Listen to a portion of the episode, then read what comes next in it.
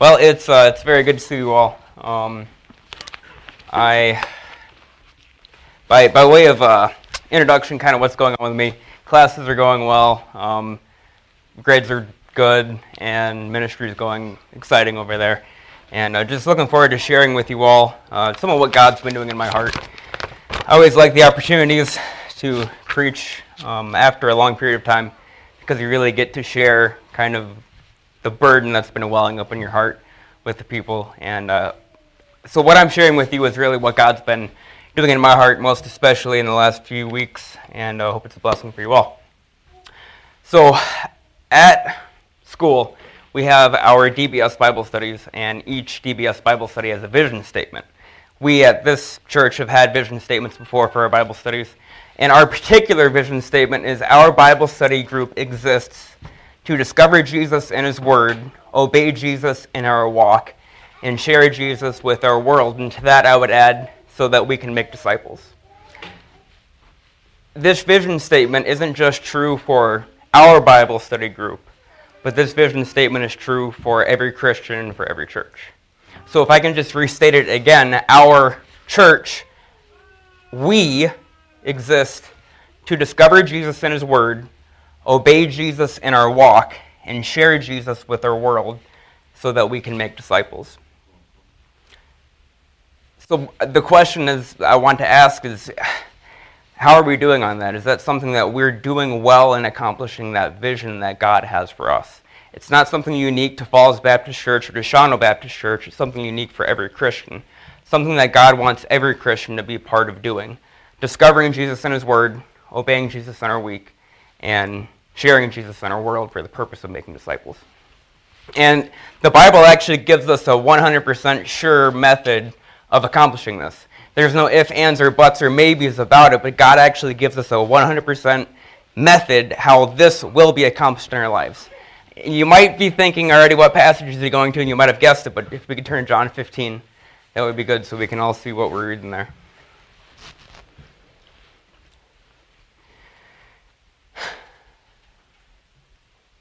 John 15:1 says, "I am the true vine, and my Father is the husbandman. Every branch in me that beareth not fruit, he taketh away, and every branch that beareth fruit, he purgeth it, that it may bring forth more fruit. Now ye are clean through the word which I have spoken unto you. Abide in me, and I in you. As the branch cannot bear fruit of itself, except it abide in the vine, no more can ye, except ye abide in me. I am the vine, ye are the branches." He that abideth in me, and I in him, the same bringeth forth much fruit. For without me ye can do nothing. If a man abide not in me, he is cast forth as a branch, and is withered, and men gather them, and cast them into the fire, and they are burned. If ye abide in me, and my words abide in you, ye shall ask what ye will, and it shall be done unto you. Will you pray with me here this evening? Dear Lord Jesus, I, I do just thank you for your word. I thank you for uh, the promise that you give. I thank you for the vision for our lives that you've given us. And I just pray that as the scripture is unfolded here tonight, Lord, that you would speak to individual hearts and that you would uh, take the vision that you've given us and that you would uh, help us each to personalize it for ourselves, Lord, so that we can uh, take the life that you've given us and that we could use it uh, for, for your purposes, Lord. Uh, and I just pray that, uh, that you would be with me tonight as I'm speaking to the people. And in Jesus' name, amen. So, the first point that I'd like us all to notice is the power for fruit bearing. And that's found in verse 4 and 5. It says, Abide in me, and I in you. The first thing that we need to know if we're going to bear fruit is the fact that what is dependent upon our bearing fruit is the vine. So Jesus is giving us an illustration here of how the fruitful Christian life is paralleled to a healthy branch or to a healthy vine, grapevine that's bearing fruit. So just like the reason that the vine is able to bear fruit is because of a healthy vine, the power being given from the vine to the branch to bear fruit just like us, what enables us to bear fruit in our life is when we're plugged into the life of Jesus. It's the, it's the, the vine's power that enables us to bear fruit. It's Jesus. our bearing fruit, it doesn't first and foremost depend on us and how well we're doing, but it depends on the very life of Jesus.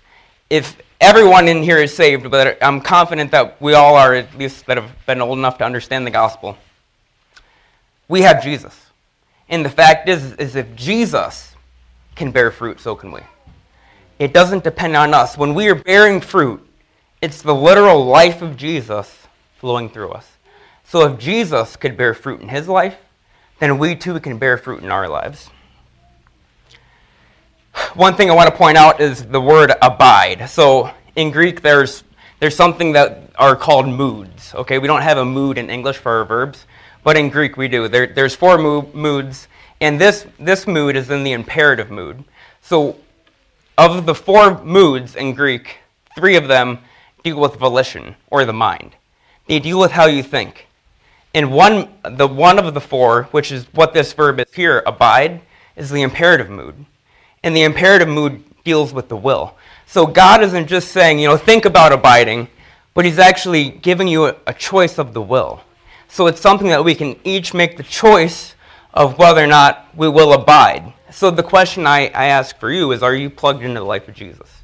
Are you allowing His word, His life to flow through you? And God promises that when we abide in him, that we will bear much fruit.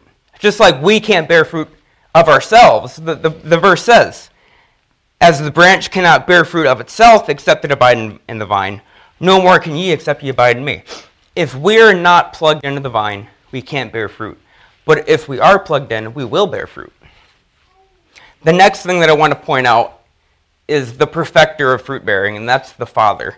So if you look with me in verse 2 and 3, it says, Every branch in me that beareth not fruit, he taketh away. And every branch that beareth fruit, he purgeth it, that it may bring forth more fruit.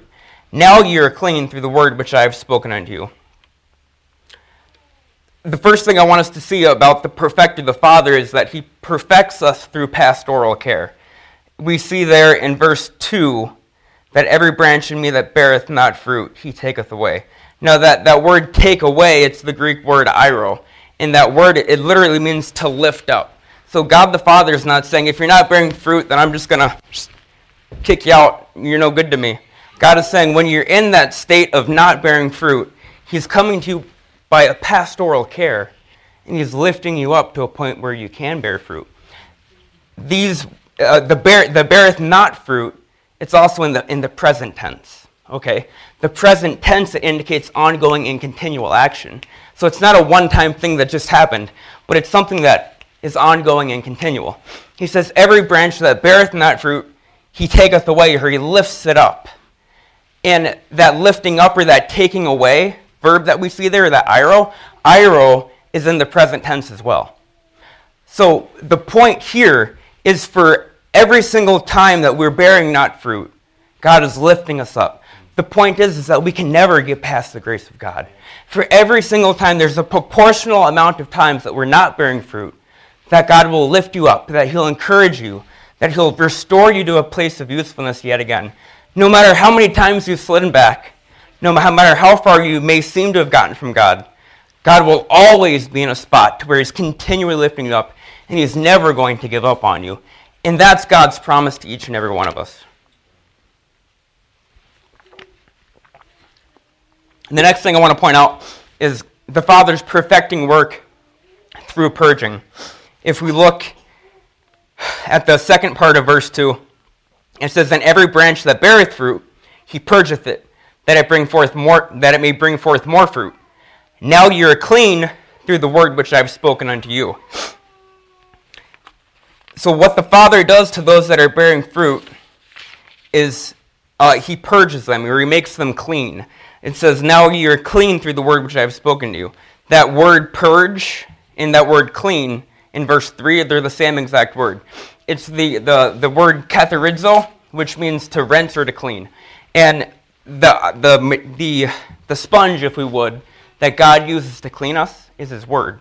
So, if us as, as individual Christians, if we want to bear fruit with our lives, we need to put ourselves in contact with the Word of God, with that which purges us, with that which cleans us, with that with that which makes us pure. And the simple application point is how much contact are you giving yourself with the Word of God? If you want to be a fruit bearing disciple, then the, the de facto thing that you must do is put yourself in contact with the Word of God. Are you reading your Bible in the morning at some point during the day, and are you making church a priority? The different preaching services and Bible study times that we have in church, is that a priority in your life? The disciple that wants to bear fruit in his life he will give himself exposure to the Word of God so that the Father can purge him and that he can bring forth not just fruit, but more fruit.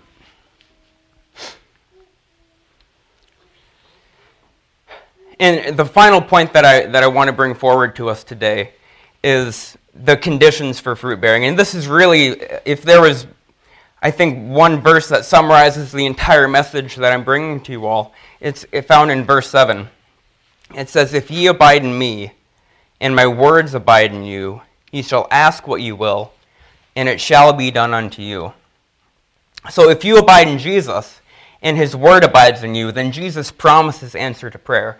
And the answer to prayer in, in this verse is in the context of bearing fruit. So God's not just giving us a promise for general answers to prayer, but God's giving us a promise specifically for answered prayer in the realm of fruit bearing. But what are our prayers supposed to be like? First of all, they're supposed to be prayers where we're abiding in Christ and Christ is abiding in us. To abide in Christ is simply to, uh, it, it's, it, there's sort of two sides to the same coin in this verse. If ye abide in me, and my words abide in you. So that's two sides of the same coin. To abide in Christ and to let his word abide in you is simply to obey by grace through faith the promptings that the Word gives you. It's the Word of, of God written, and it's the Word of God spoken by the Holy Spirit. So when you're out and about on your day and the Holy Spirit prompts you to do something, to obey the Word of God in some manner, is that a prompting that you're obeying? And God says, when you abide in me and my words abide in you, when you're actually living the obedience that God has brought you to throughout your life, God promises answered, answered prayer and he promises fruit bearing.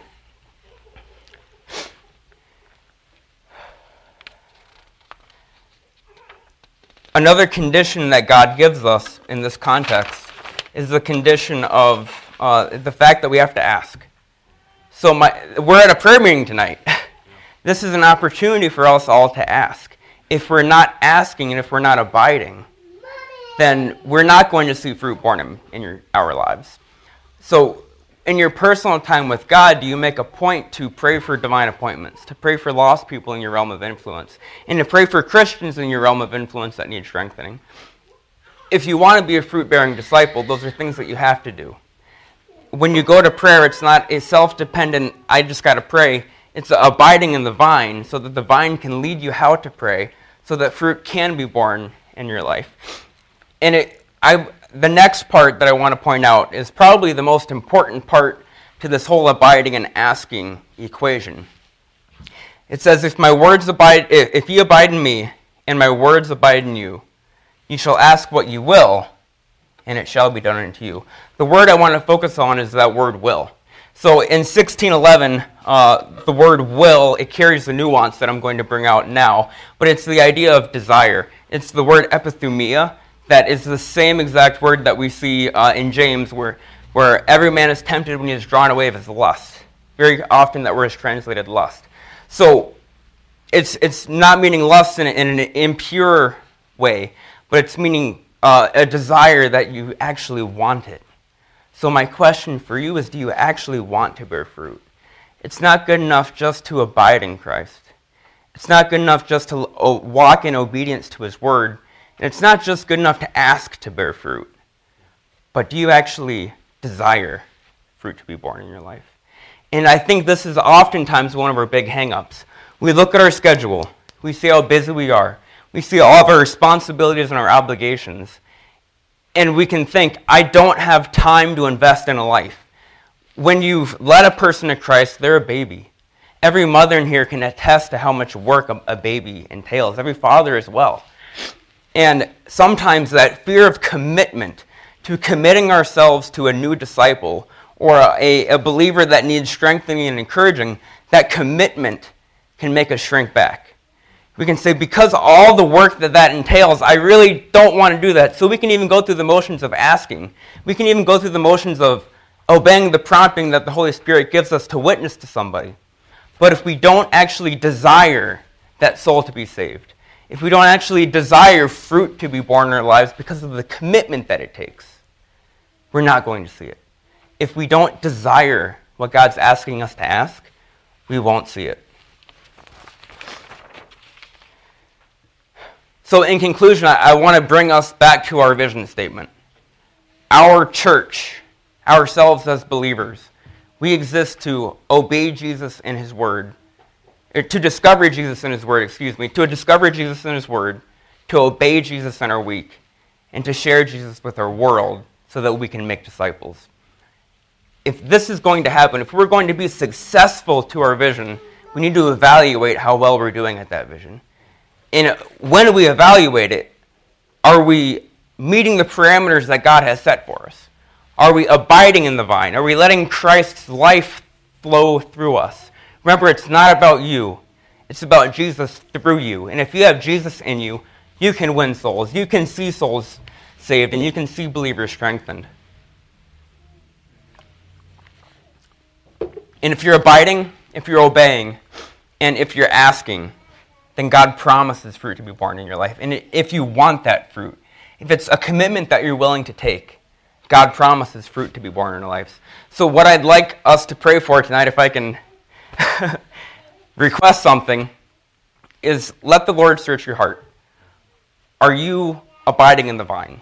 Are you letting Jesus' life flow through you, or is there something clogging that way? Do you desire fruit to be born in your life? If you don't, go to the one who wants to make you willing. It's a totally fine prayer to say, God, I feel too busy. I feel like I can't do this fruit bearing thing. But God, I'm willing, you, I'm willing for you to make me willing. And when we go to the one who's able to make us willing, he's going to come and he's going to lift us up. It says, Every branch in me that beareth fruit, he lifts it up, that it may bring forth more fruit.